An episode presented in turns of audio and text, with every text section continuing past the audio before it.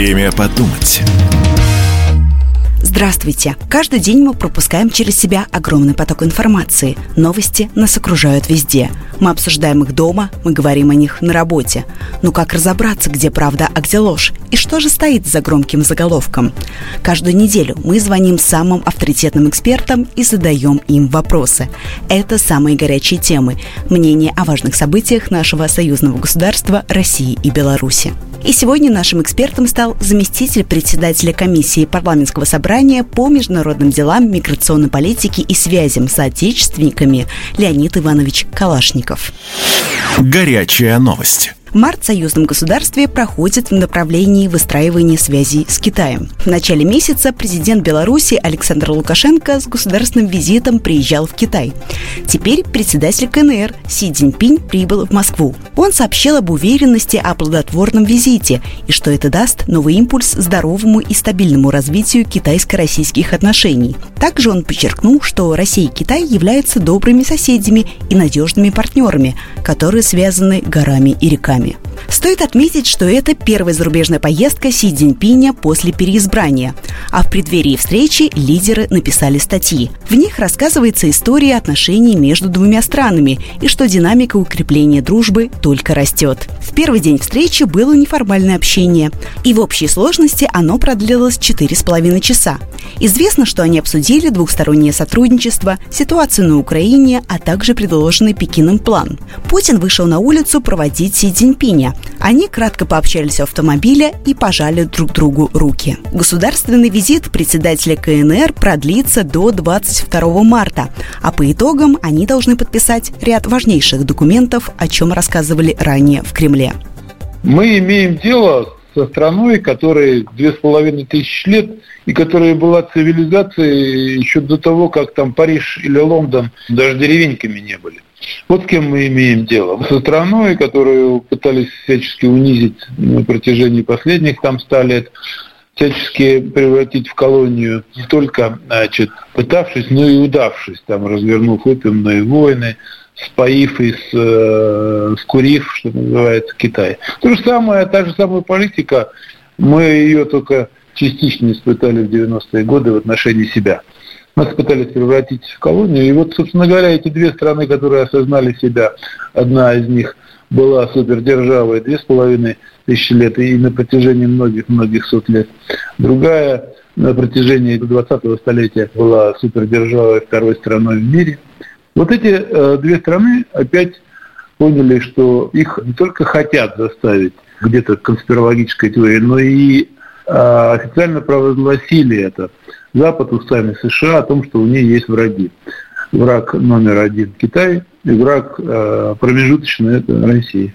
Лидеры этих двух держав встречаются для того, чтобы предотвратить разрушение своей страны или же предотвратить э, превращение своих стран э, очередной раз в колонии в то, в то чтобы поддержать э, э, сегодня трескающий западный мир черпанием из нашего колодца. Вот что мы имеем. Если вы думаете, что без, без, безотчетно и безограниченно Путин и Цзиньпинь э, бросились друг другу в объятия, то эти эксперты, конечно же, ошибаются. И тот и другой лидер думает прежде всего о своей стране. Но э, почему нам близки наши, э, прежде всего, отношения, хотя бы потому, что мы соседи. Вот хотя бы уже поэтому. Не потому, что мы, мы сегодня капиталистическая Россия, стала не социалистическая, а там осталась социалистическая. Но мы соседи, и плюс соседи, которые никогда на протяжении вот этого последнего, по крайней мере, 20-летия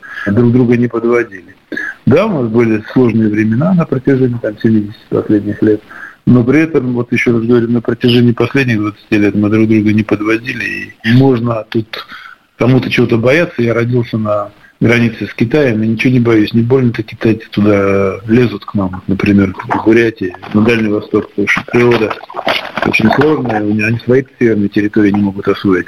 Они любят тепло, юг. Конфликт – это всего лишь одна из страниц этого, этого саммита. Здесь могут быть как видимые страницы, которые мы с вами увидим, и они будут посвящены какими-то соглашениями, подписями, так и невидимые – невидимые, скорее всего, будут заключаться в том числе и по умиротворению какой-то ситуации на, Украине. Причем не обязательно будет, конечно, выражено. Ни, ни, ни, ни Китаю, ни, ни России вообще не нужен был этот конфликт. Но мы, понятное дело, Путин не раз уже объяснял наверняка и объясняет это, и не, не перестает этого делать публично, выступая в своих речах перед СМИ. Почему Россия пошла на это? Почему? Так вот, э, можно ли обойти эти опасности? Да, можно. Да, можно решить их, но для этого нужно, нужно даже согласие не Украины, а Запада, которые всячески стараются запихнуть нас дальше в этот конфликт. Для этого подбрасывают туда дровишки. Видел там вчера еще миллион снарядов на 350 миллионов помощи. При этом одергивая Китай от такого же а, подхода, например, в России. Геополитика. Западные СМИ отреагировали на встречу по-разному. Одни верили, что Си передумает лететь из-за ордена на арест Путина, который выдал Международный уголовный суд, а другие же подчеркивали, что эта поездка станет вызовом для США и их союзников. Теперь Вашингтон серьезно беспокоится о поставках вооружений для России. Президент Соединенных Штатов Джо Байден, цитата, «очень хочет поговорить с председателем КНР, но пока об этом не удается договориться». Я думаю, что с точки зрения вот того, э, о чем все трещат тут, оружие поставлять, не поставлять страны Китая. Да мы сами всю, всю дорогу поставляли наоборот оружие, вооружение Китай. Но у нас его хватает.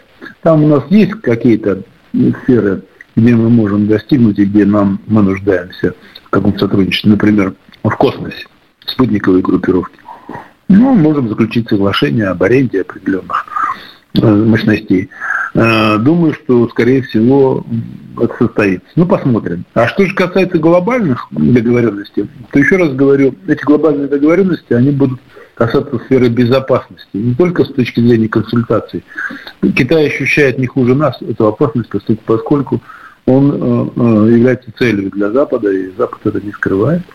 Поэтому от учений до взаимной системы безопасности – в виде там, системы сотрудничества в э, предупреждении друг друга о тех или иных опасностях или же прямых значит, система раннего предупреждения о бомбежках, например, и так далее, это, это может э, иметь место прежде всего. Что же касается сотрудничества в области экономики, то тут у меня вообще оптимистический взгляд. Были долгие переговоры по цене на газ для вот этой второй нитки.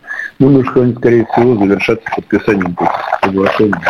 Сегодня или к вечеру это уже узнаем. Вот этот некорректный окрик, когда Байден вдруг сказал, да я поговорю по телефону, это ну, человек, который, видимо, не представляет себе Китай, как это можно так себя вести, ну, это какой-то окрик из подворотни. И после этого рассчитывать на то, что Байден там встретится, не встретится, ну, встретится, но поговорит, наверняка они друг друга должны уважать не потому, что они там уважают как личности этого Байдена, там, просто хотя бы потому, что страна за ним стоит большая, Америка. Но не более того. Ну вот посмотрите, как Саудовская Аравия развивалась события. Ну вот пытались они окрикнуть. Сначала на принца давили наследного, потом окрикнуть пытались Потом он приехал там с ним на встречу, в конечном итоге этот Байден. Ну и к чему это привело? Даже такая страна относительно небольшая, если сравнивать с Китаем, ведет себя абсолютно независимо. И более того, в, ну, ответ на, эти, на такое хамское поведение ведет политику, наоборот, дальнейшего сотрудничества, голосования цен с Россией.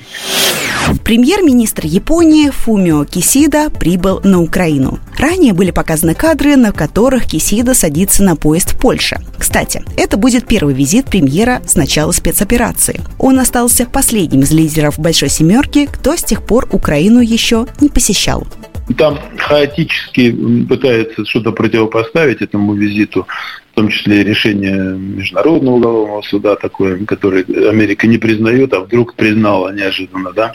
В отношении себя не признаем, а в отношении России признаем. Вообще э, глупость неимоверная. Та же глупость насчет Японии. У Японии с Украиной связей-то никаких. Но, видимо, просто уже не с кем осталось встречаться, уже со всеми повстречались, привезли японцев. Только что в Японии, кстати, были немцы, которые, конечно, гораздо более серьезные связи. Они туда и министров привезли, и Шольц сам приехал. Вот у них, конечно, более серьезные там связи экономические, они их э, продолжают расширять, но для этого они фанфары не кричат. Здесь же в большей степени это такое, какой-то такой ход для обывателя, может быть. Китайцы туда, японцы туда. Только от японцев что ждать-то особо в Украине? Несчастный, которую Запад пытается просто использовать в своих интересах. Здесь не знаю, что там японцы собираются делать. Я не вижу никаких особых таких стратегических каких-то линий, по которым они могут сотрудничать. Ну, наверное, может, вы правы, может, это как бы асимметричный ответ какой-то странный. Это было «Время подумать», где нашим экспертом стал заместитель председателя комиссии парламентского собрания по международным делам, миграционной политике и связям с соотечественниками Леонид Иванович Калашников.